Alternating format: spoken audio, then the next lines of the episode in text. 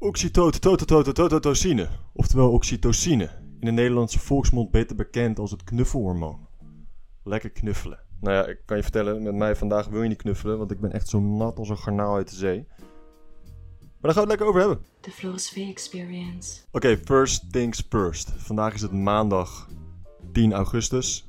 Ik pak even mijn notes erbij. En het is 3500 graden.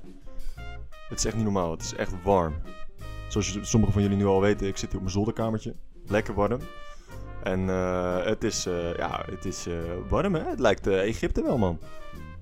Bedoel, als ik me had willen voelen als een ijsblokje met drie dubbele winterjas aan in de Sahara, dan had ik er wel om gevraagd. Maar oké, soms krijg je dingen waar je niet helemaal om hebt gevraagd.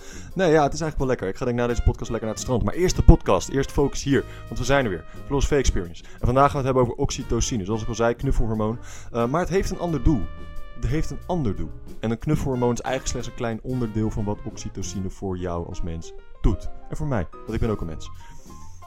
U hebt mogelijk problemen met de prestaties. Dat heb ik heel mijn leven al. Dat is niks nieuws. Zeg mijn laptop ineens. Um, luister, we gaan gewoon beginnen bij het begin. Ik pak mijn uh, notities erbij.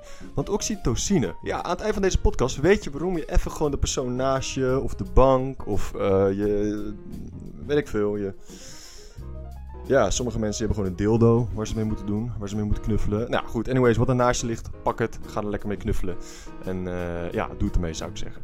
Um, want wat is oxytocine? Oxytocine is een neurotransmitter. Dat houdt in dat het een stofje is wat communiceert binnen jouw lichaam uh, en het een en ander aan jouw bewustzijn slash onderbewustzijn laat weten. Het zorgt ervoor dat je bepaalde handelingen gaat uitoefenen en bepaald gedrag vertoont. Dat is een neurotransmitter. Het geeft informatie door, basically. Um, wat interessant is dat het aangemaakt wordt in de hypothalamus. Dat zit in het brein, dat zit een beetje in het midden. Ik laat het even zien, anders weet je niet waar het midden is. Hè? Dat is een moeilijk eh, begrip. Het zit hier zo ergens. Um, en de hypothalamus is onderdeel van het limbisch systeem. Speelt een hele belangrijke rol in de organisatie van gedragingen en zorgingen. Hoe jij je gedraagt in het dagelijks leven. Dat is gedragingen. um, en het speelt een hele belangrijke rol in het individu. Hoe je eet, hoe je omgaat met seks. Uh, nogmaals, hoe jij gedraagt in het dagelijks leven. Um, That's it. Basically al samengevat. Dat is in ieder geval wat de hypothalamus doet. Nou goed, dan gaan wij focussen op uh, oxytocine. En oxytocine is een. In het Grieks was dat. Ik wilde het uit mijn hoofd doen. Ik dacht, dat kan ik, maar nee. Okitokos. En de vertaling daarvan is snelle geboorte. Dus in het Grieks betekent okitokos snelle geboorte. En dat is basically ook wat het stofje doet. Want we gaan het even later gaan we het over knuffelen hebben. hebben. We gaan het begin even duiken op oxytocine. Wat het voornamelijk doet voor vrouwen. Vrouwen hebben sowieso meer aanname van oxytocine. Mannen mindere mate. Maar we hebben het wel, gentlemen. We hebben het wel. Want laten we heel eerlijk zijn. Als de klok 12 uur slaat en het is s'nachts. Dan lig jij lekker het liefst naast je man of vrouw. Kan natuurlijk ook hè, naast je man. Um, lig je lekker te knuffelen. Ja toch? Overdag ben je stoere bink, ben je stoere beer. Lopen met je biceps spronk en zo. En dan s'nachts dan, uh, of met je bierbuik, kan ook. En dan s'nachts lig je het liefst gewoon lekker naast iemand. Soms ook niet, soms niet. Soms heb je bindingsangst. En dan wil je dat niet. Of een andere oorzaak, weet ik veel wie ik ben aan het brobbelen. Anyways, um, begint namelijk al bij romantieke seksuele gevoelens. Dat is eigenlijk wanneer de aanmaak van oxytocine een beetje uh, de pan uitreikt, als dat een Nederlands term is. Even lezen hoor. Ja. Het is een beetje een ingrediënt om zwanger te worden. dat is een heel vaag begrip. Uh, orgasme bij de vrouw helpt bij het vrijkomen van oxytocine. Het bevordert op deze manier de bevruchting. Hoe positiever een vrouw een orgasme ervaart, hoe meer oxytocine er vrijkomt. Dus mannen, aan jullie de taak. Vanaf vandaag, na deze podcast. Zorg even dat je vrouwtje gewoon knijter lekker klaarkomt. Gewoon echt dat je denkt van, godverdomme zeg. Ik krijg er zelf ook gezin van, als ik zo naar haar kijk. Dat moet je gewoon even doen. Als je dat hebt gedaan, ben je klaar. Oké, als je missie voor vandaag voltooid. Als je het niet hebt gedaan, even doen. Of je pakt gewoon een random vrouw van de straat en zegt van... joh, heb je zin in oxytocine? Zegt ze, hè, wat is dat? Leg je het even uit. Zeg een momentje waardoor je je fijn voelt.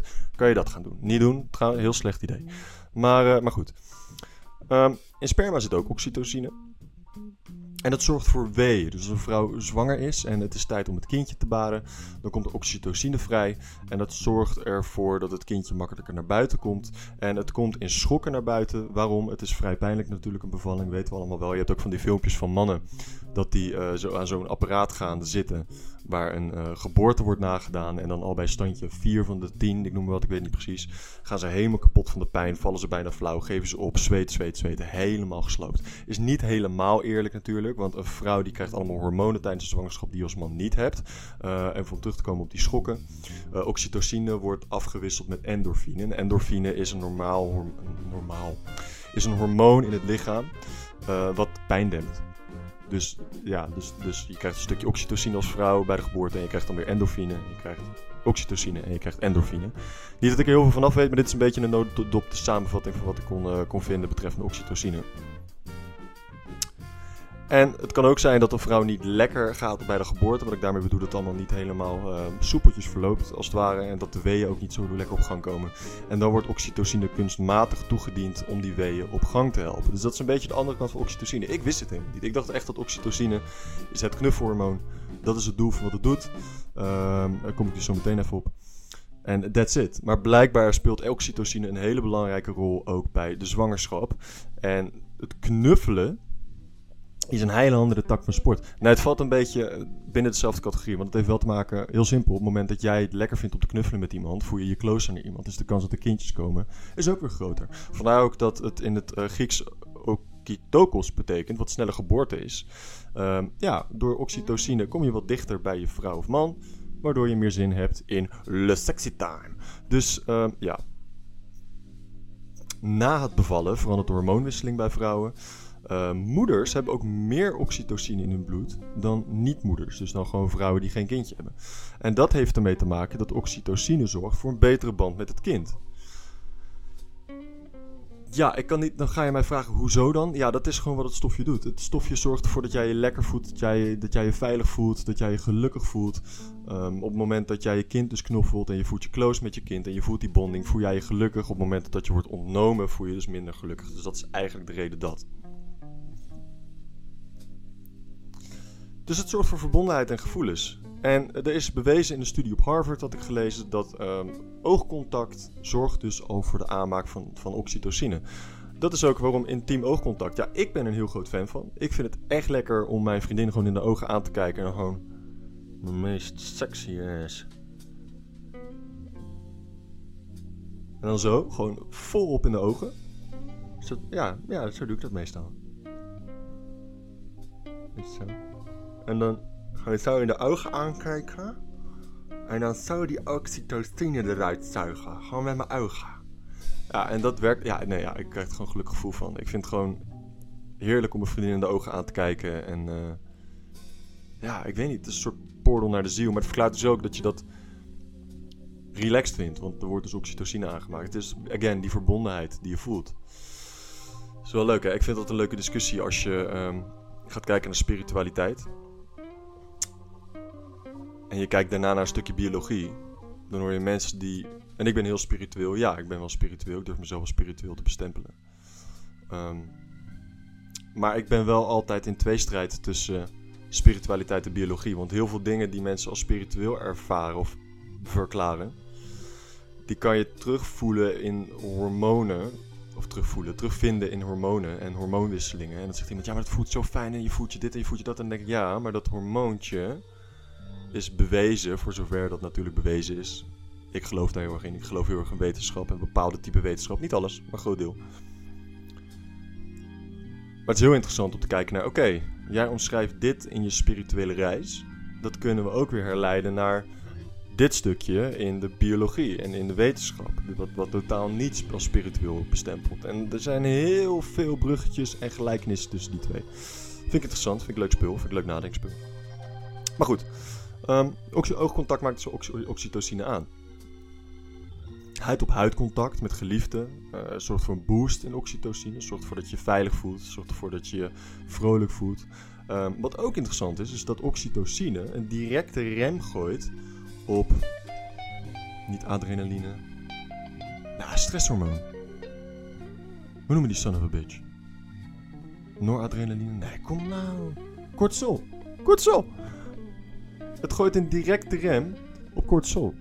Dus als jij gestrest bent en je gaat even 10 minuutjes knuffelen en waarschijnlijk 30 seconden zorgt er al voor, ik weet niet waarom ik 4 doe, 30 seconden zorgt er al voor dat jij minder cortisol aanmaakt en meer oxytocine, meer oxytocine aanmaakt in je systeem. Dat betekent dat 30 seconden knuffelen al ervoor zorgt dat jij chiller voelt op een dag. Dat jij je meer rustig voelt na een dag. Dat jij meer tot rust kan komen na een harde dag werken of na een dag stress, whatever. Het is gezond om te knuffelen. Het is al algemeen bekend dat, en ik heb dat heel erg geleerd ook in de afgelopen jaren, dat eenlingen zijn vaak wat minder lekker in hun vel. Mensen zijn sociale dieren. Zo zijn wij designed. Tuurlijk kan jij jezelf leren om ook in um, balingschap, zo hoef ik het ook niet noemen. Maar om eenzaam, ja, is ook, eenzaam is ook een heel breed begrip. Je kan alleen zijn, maar niet eenzaam. Om alleen wat meer door het leven te gaan, tuurlijk kan je daarvoor kiezen. En het kan ook zo zijn dat je zo gewoon vanaf nature of door je ervaringen, whatever the fuck, dat je daar iets meer voorkeur naar hebt. Of, je hebt ook mensen die zijn wat overgevoelig, die hebben ook gewoon wat sneller behoefte aan op zichzelf zijn. In principe zijn mensen sociale dieren. We hebben behoefte aan sociaal contact. We halen heel veel genot aan sociaal contact. We zijn meer, veel meer vol met zelfvertrouwen in sociaal contact met andere mensen. We're social animals. Als je ook kijkt naar het, hoe wij ons gedragen in de samenleving. De een is goed aan sport, de ander is goed in dingen bouwen. De een heeft meer ruimtelijk inzicht, de ander die kan heel erg goed rekenen. Hoort niet bij. De ander is weer heel erg goed in, in, in zijn gevoel zitten. Zo kan je van elkaar leren. Mensen zijn sociaal. We zijn sociale wezens en in groepen zijn we altijd sterker dan alleen. That's a fact, ook in de natuur. Ga jij maar eens tegen een leeuw vechten, red je je eentje niet. Ben je met stine, heb je ook meer kans. Mensen zijn sociaal ingesteld, ook voor leven, overlevingsstrategieën, et cetera. Oxytocine uh, die speelt daar dus ook een hele belangrijke rol in. Dus, want oxytocine zorgt ervoor dat jij je dus ook goed voelt bij mensen, dicht bij mensen, knuffelend. Lekker knuffelen op de bank is gewoon zo lekker, weet je wel. Um, knuffelen met dieren, wat ik al zei, dat zorgt dus ook voor oxytocine. Dus het is gewoon contact, lichamelijk contact. Mensen gaan er gewoon lekker op. En is er bewezen in een onderzoek dat veel knuffelen in een relatie, dus met je partner, ervoor zorgt dat iemand zich meer bevredigd voelt bij jou. Dus iemand voelt zich meer thuis, meer warm, meer geaccepteerd. Dus knuffelen zorgt er ook voor dat iemand geen behoefte heeft om vreemd te gaan. Boom. Boom. Ik weet niet waarom. Ja, wel, wel boom. Want nu kan je gewoon zorgen dat je partner bij jou blijft en niet buiten de deur gaat snoepen en uh, mouwwams in zijn bek stopt en weet ik het wat. Nee, hij blijft gewoon lekker bij jou snoepen. Dat is toch wat je wil? Ja, hangt me net af van wat je wil. Het hangt me net vanaf wat je wil.